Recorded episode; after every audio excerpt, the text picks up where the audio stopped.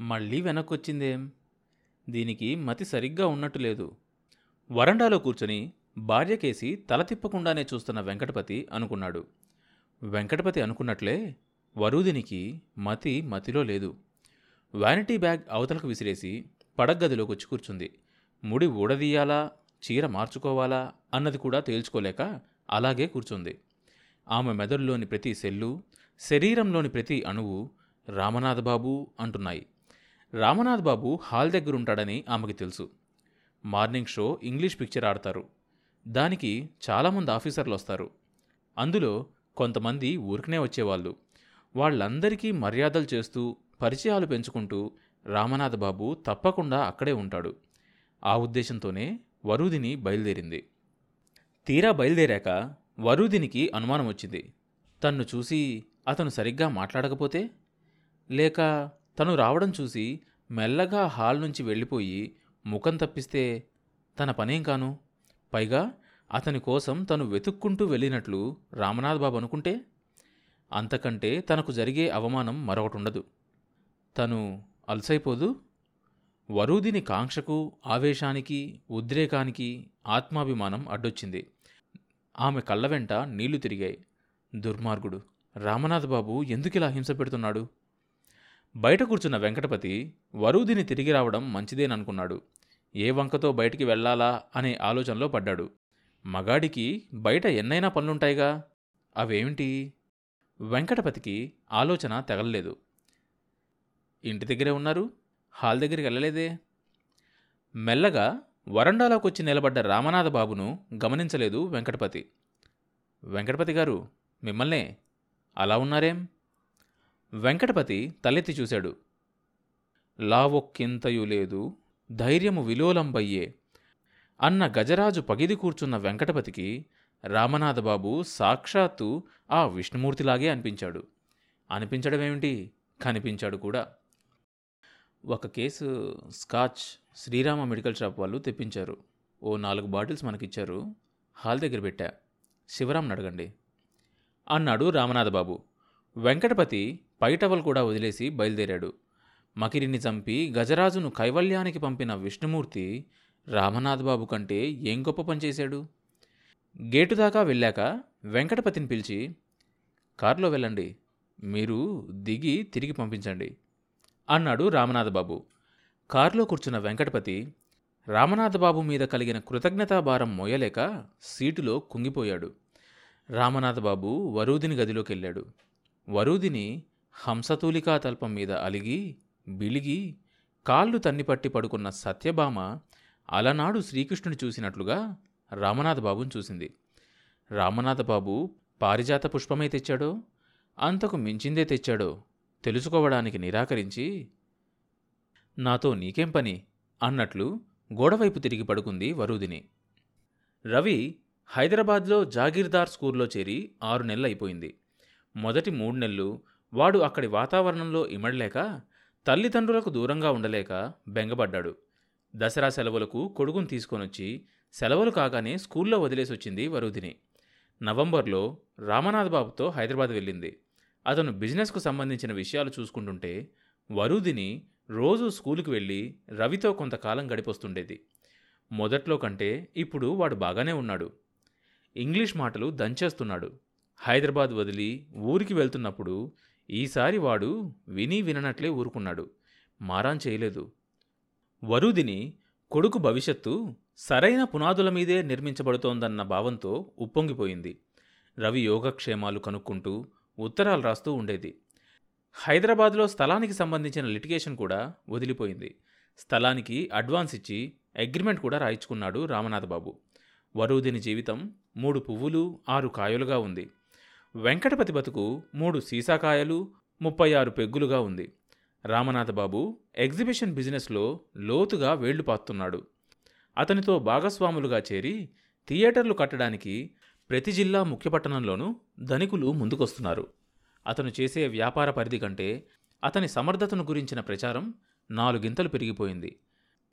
December సెలవులకు వచ్చిన రవిని సంక్రాంతి పండగ వెళ్ళిందాకా ఇంటి దగ్గరే ఉంచింది వరుదిని పండగ వెళ్ళిన మరునాడు ప్రయాణమై రామనాథబాబుకు కబురు పెట్టింది. రామనాథబాబు ఆడిట్ గొడవలేవో ఉన్నాయని తను ఈసారి రావడం పడదేమో అన్నట్లుగా చెప్పాడు. ఇప్పటికే వారం రోజులు బాబుకు స్కూల్ పోయింది. రేపు కాకపోతే ఎల్లుండైనా వెళ్ళాలి. ఖచ్చితంగా చెప్పింది వరుదిని. ప్రయత్నిస్తా రేపు ఎల్లుండిలో పనైపోతే వెళ్దాం అన్నాడు రామనాథబాబు. ఆ మూడు రోజులు వరూదినికి ముళ్ళ మీద ఉన్నట్లుంది. కొడుకు చదువు ఎక్కడ వెనకబడిపోతుందో అన్న ఆరాటంలో పడిపోయింది. వెంకటపతికి కొడుకు చదువు మాట ఎలా ఉన్నా ఇంకా నాలుగు రోజులు ఇంటి దగ్గర ఉన్నాడన్న సంతృప్తి కలిగింది. వీలు చిక్కినప్పుడల్లా రవిని కూర్చోబెట్టుకొని కబుర్లు చెప్పించుకుంటూ మధురానుభూతిని పొందే వెంకటపతిని చూస్తుంటే వరూదినికి వెగటు కలిగేది. ఏదో ఒక వంకతో రవిని పిలిచేది ముఖం అదోలా పెట్టి. నాలుగో రోజున కుర్రాడి బట్టలు సర్ది ప్రయాణమై రామనాథబాబు కోసం ఎదురుచూస్తూ కూర్చుంది. ఉదయం ఎనిమిది గంటలకల్లా కార్ తీసుకొనొస్తానన్న రామనాథబాబు పన్నెండైనా రాలేదు. వెంకటపతిని రామనాథబాబు కోసం తోలింది. ఒంటి గంటకు తిరిగొచ్చిన వెంకటపతి రామనాథబాబు హాలు దగ్గర ఇంటి దగ్గర కూడా లేడని చెప్పాడు. వరూదినికి ఒళ్ళు మండిపోయింది. సాయంత్రం మూడు గంటలకు ఇంటి ముందుకు కారు చాగింది. రామనాథబాబు అంతు తేల్చడానికి రిహార్సల్స్ కూడా వేసుకున్న వరూదిని గబగబా బయటకొచ్చింది. బాబుగారు ఊరెళ్ళారు. అర్జెంటుగా పనొచ్చిందంట. కార్ పంపించారు.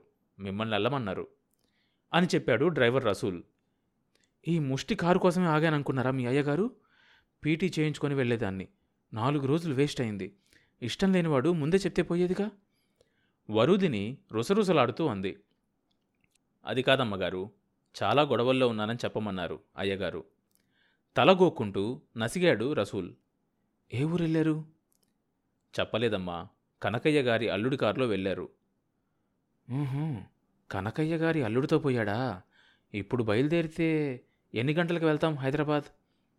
తొమ్మిది తొమ్మిదిన్నరకు వెళ్ళొచ్చమ్మా పది గంటలకు వెళ్ళి అక్కడేం చేస్తాం? తప్పంతా డ్రైవర్దే అన్నట్లు విదిలించి కొట్టింది వరుదిని. తెల్లవారుజామున బయలుదేరితే ఉదయం ఎనిమిది గంటల లోపల వెళ్తే బాబు స్కూల్కి అందుకోగలుగుతాడు. తెల్లవారగట్ల బయలుదేరితే మనం వెళ్ళేసరికి పది దాటదు దాటుతుందమ్మగారు. తల తొందరగా ఆడించాడు రసూల్. ఏం చేస్తాం? ఎటూ కాకుండా వచ్చి సచ్చారుగా? అని వరూదిని ఆలోచనలో పడింది. రాత్రికి హైదరాబాద్ చేరడమే మంచిది. తెల్లవారి బాబును స్కూల్లో వదలొచ్చు. వాడికి బడలిక లేకుండా ఉంటుంది. ఒక్కరోజన్నా స్కూల్ కలిసొస్తుంది. పెట్రోల్ కొట్టించారా? అది ఖాళీగానే ఉందా? ట్యాంక్ ఫుల్గా కొట్టించారమ్మా అయ్యగారు. రామనాథబాబు ఎప్పుడూ అలాంటి లోపాలేమీ చేయడన్నట్లు చెప్పాడు రసూల్. రామనాథబాబు వెళ్ళటం లేదు కాబట్టి భార్యకు తోడుగా వెళ్తే బాగుంటుందనే ఆలోచన వచ్చింది వెంకటపతికి. బాబు స్కూల్ కూడా చూడొచ్చు. జాగీర్దార్ల పిల్లలు చదివే ఆ స్కూలు ఎంత గొప్పగా ఉంటుందో చూడాలి. బాబుకి పడక భోజనం కూడా అక్కడే. అది కూడా తనకు చూడాలనుంది. తను హైదరాబాద్ పట్టణం కూడా చూడలేదు. కారు ఎటు తిరిగి వెళ్తుందాయే?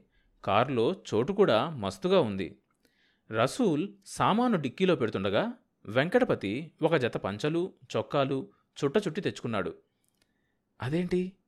భర్తను చూసి అడిగింది వరూధిని. నేను కూడా వద్దామని నసిగాడు వెంకటపతి. ఎక్కడికి? తీవ్రంగా అన్న వరుదిని ముఖం ప్రశాంతంగానే ఉంది. వెంకటపతి మాట్లాడకుండా కారు పక్కనే నిలబడ్డాడు. ఎందుకు? భర్త ముఖంలోకి చూస్తూ అన్నది వరుదిని బాబు స్కూల్ చూడాలి. పట్నం కూడా చూడలేదుగా? అన్నాడు వెంకటపతి.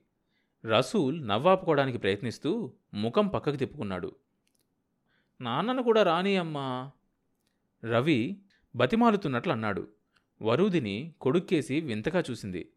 వీడప్పుడే తండ్రిని చూసి జాలిపడుతున్నట్టు మాట్లాడుతున్నాడు. అధికారం అంతా అమ్మదే అన్నది వాడు ఈ వయసులోనే పసిగట్టాడు. తన కొడుకు చాలా తెలివిగలవాడు. వాడు పెరిగి పెద్దయితే ఎంతటి వాడవుతాడో? రామనాథబాబు లాంటి వాళ్ళు వాడి కాలి గోరుకు సరిపోరు. ఎడగా పెడగా పోతున్న ఊహల్ని అదుపులో పెట్టుకునన్నది వరూదిని. మీరు కూడా వస్తే ఇల్లెవరు చూస్తారండి? పైగా రామనాథ్ బాబు గారు కూడా ఊర్లో లేరుగా? హాలేం చేస్తారు? వరుదిని భర్తను మీరు అని ఎప్పుడు సంబోధిస్తుందో నువ్వు అని ఎప్పుడు అంటుందో ఆమెకే సరిగ్గా తెలియదు. చెప్పే విషయాన్ని బట్టి విధానాన్ని బట్టి సందర్భాన్ని బట్టి అవసరాన్ని బట్టి మీరును నువ్వుగా నువ్వును ఏమీ కాకుండా మాట్లాడుతుంది. బాబును వేసవికాలం సెలవులకు తీసుకొస్తాంగా? అప్పుడు వద్దురు కానిలేండి అప్పుడు బాబును మీరే వెళ్ళి తీసుకొద్దురు గాని. రసూల్ పద. మరీ పొద్దుపోయి చేరితే అక్కడ హోటల్లో గదులకు అవస్థపడాలి అన్నది వరుదిని. రసూల్ కార్ స్టార్ట్ చేశాడు. రవి కారులో నుంచి తల బయటపెట్టి తండ్రికి టాటా చెప్పసాగాడు. కారు మలుపు తిరిగిందాకా కొడుకు తండ్రికేసి చెయ్యి ఊపుతూనే ఉన్నాడు. దృష్టిపదంలో నుంచి అదృశ్యమైన కొడుకుని తలుచుకున్న వెంకటపతి కళ్ళు చెమ్మగిల్లాయి బోడిమొండ బయటికి అన్నాడు వెంకటపతి నడి రోడ్డు మీద నిలబడి. ఎవరైనా విన్నారో వినలేదో వెంకటపతి పట్టించుకోలేదు. మూడో రోజుకల్లా వరూదిని హైదరాబాద్ నుంచి తిరిగొచ్చింది. ఇల్లంతా కలియ చూసి వంట మనిషి మీద పనిపిల్ల మీద ధూమ్ధాములు చేసింది. రెండు రోజులు ఇంట్లో లేకపోతే ఇల్లంతా అల్ల కల్లోలం చేసి పారేశారు. పొట్టలు పగిలేట్లు తిని ఇచ్చకాలాడుతూ కూర్చున్నారా? బుచ్చమ్మ కమల నోరు మెదపలేదు. పడగ్గదిలో ఉన్న ఖాళీ సీసాలు కడగని గ్లాసులు తినేసిన ఆకులు కాగితాలు చూసిన వరూదిని కోపం తారాస్థాయినందుకుంది. ఈయనెక్కడ చచ్చాడే? పనిపిల్లను చూసి గర్జించింది వరూదిని ఈరోజే పొద్దునే బయటికెళ్ళారమ్మా. అంటే ఈ మూడు రోజులు ఇంట్లోనే పాతేసుకొని ఈ చండాలమంతా చేశాడన్నమాట. కమల భయం భయంగా తల ఊపింది. ఆయనకు లేదనుకో బుద్ధి మీకేమైందే? మంద ఇంట్లో చేరి తింటున్నారు. పోండి అవతలకు. అంటూ వరూదిని గదిలోని ఖాళీ సీసాలను పనివాళ్ళ మీదకు విసిరింది. వంట మనిషి కమల కలిసి గబగబా గదంతా శుభ్రం చేశారు. గది ఊడుద్దామంటే గదిలో నుంచి బయటికే రాందే. మేం మాత్రం ఏం చేస్తాం తల్లి? బుచ్చమ్మ మెల్లగా అంది. తమ తప్పేమీ లేదని రుజువు చేసుకుంటున్న ధోరణిలో. వరుదిని తలంటి పోసుకుంది. తల చిక్కు తీసుకుంటూ నిలువుటద్దం ముందు నిలబడింది. పొడవైన నల్లటి నొక్కుల జుట్టులో నుంచి దువ్వెన ఊడి రావటం లేదు. ఓ చేత్తో జుట్టు మధ్యకు పట్టి గట్టిగా చిక్కు తీసుకోవడం మొదలుపెట్టింది. ఆమె ఆలోచనలు కళ్ళేలు తెగిన గుర్రాల్లా పరిగెత్తుతున్నాయి. హైదరాబాదులో తను విన్నది నిజమేనా? సినిమా హాల్ గోపాలరావు పని కట్టుకొని తనున్న గదికొచ్చి చెప్పాడు. ఏమీ లేకపోతే అతను ఎందుకొచ్చి చెప్తాడు? అసలు అతనికి ఏం అవసరం వచ్చింది? కావాలంటే లాయర్ దగ్గరకు కూడా తీసుకెళ్తానన్నాడు. అతని మాటలు నమ్మలేక వెళ్ళలేదు. వెళ్తే అసలు విషయం బయటపడేదేమో. రామనాథ్ బాబు ఎలాంటి మనిషో తనకు తెలియదా? తమ సినిమా హాల్ ప్రాజెక్ట్ చెడగొట్టడానికే గోపాలరావు అన్నీ కల్పించి చెప్పుండకూడదా? ఆ స్థలం తాను కొట్టేయాలని ఇంత పన్నాకం పన్నాడేమో. లేకపోతే అతను అంత పనిగొట్టుకొని తన దగ్గరకొచ్చి చెప్పాల్సిన అవసరం ఏముంది? అవి ఇవి చెప్పి తనను వల్లో వేసుకోవాలని చూస్తున్నట్లున్నాడు. ఆయన చూపులు మాటలు వెళ్ళిపోతూ హోటల్ గదిలో తన వంక ఎలా చూశాడు? మళ్ళీ కలుస్తానన్నప్పుడు గొంతెలా పెట్టాడు? జుట్టు చిక్కువిడి దువ్వెన సాఫీగా సాగుతోంది. అన్నం తిని వరుదిని పక్క మీద నడుం వాల్చింది. ప్రయాణపు బడలిక కూడా వదల్లేదు. ఒళ్ళంతా విరగ్గొట్టినట్లుగా ఉంది. కునుకు పట్టినట్లే పట్టి బుర్రలోని ఆలోచనల తీవ్రతకు తేలిపోతుంది. మూత నష్టపాడు లేనిపొంది పెట్టాడు మనసుకు. ఆలోచనల దాటికి ఆమె పెదవులు కదిలాయి. అప్రయత్నంగానే బయటకనేసింది. ఆ తర్వాత ఆమె మనసు కొంత ఊరడిల్లింది. నెత్తిమీద నుంచి బరువు దించినట్లయింది. తల్లోని చిక్కుముడి ఊడిపోతున్నట్లనిపించింది. హాయిగా నిద్రపట్టింది. తర్వాత భాగం వచ్చే ఎపిసోడ్లో వినొచ్చు. ఈ షో అన్ని మేజర్ పాడ్కాస్ట్ ప్లాట్ఫామ్స్లో వినొచ్చు. కొత్త ఎపిసోడ్ రిలీజ్ అయినప్పుడు మీకు తెలియడం కోసం సబ్స్క్రైబ్ చేసుకొని నోటిఫికేషన్ టర్న్ ఆన్ చేసుకోండి.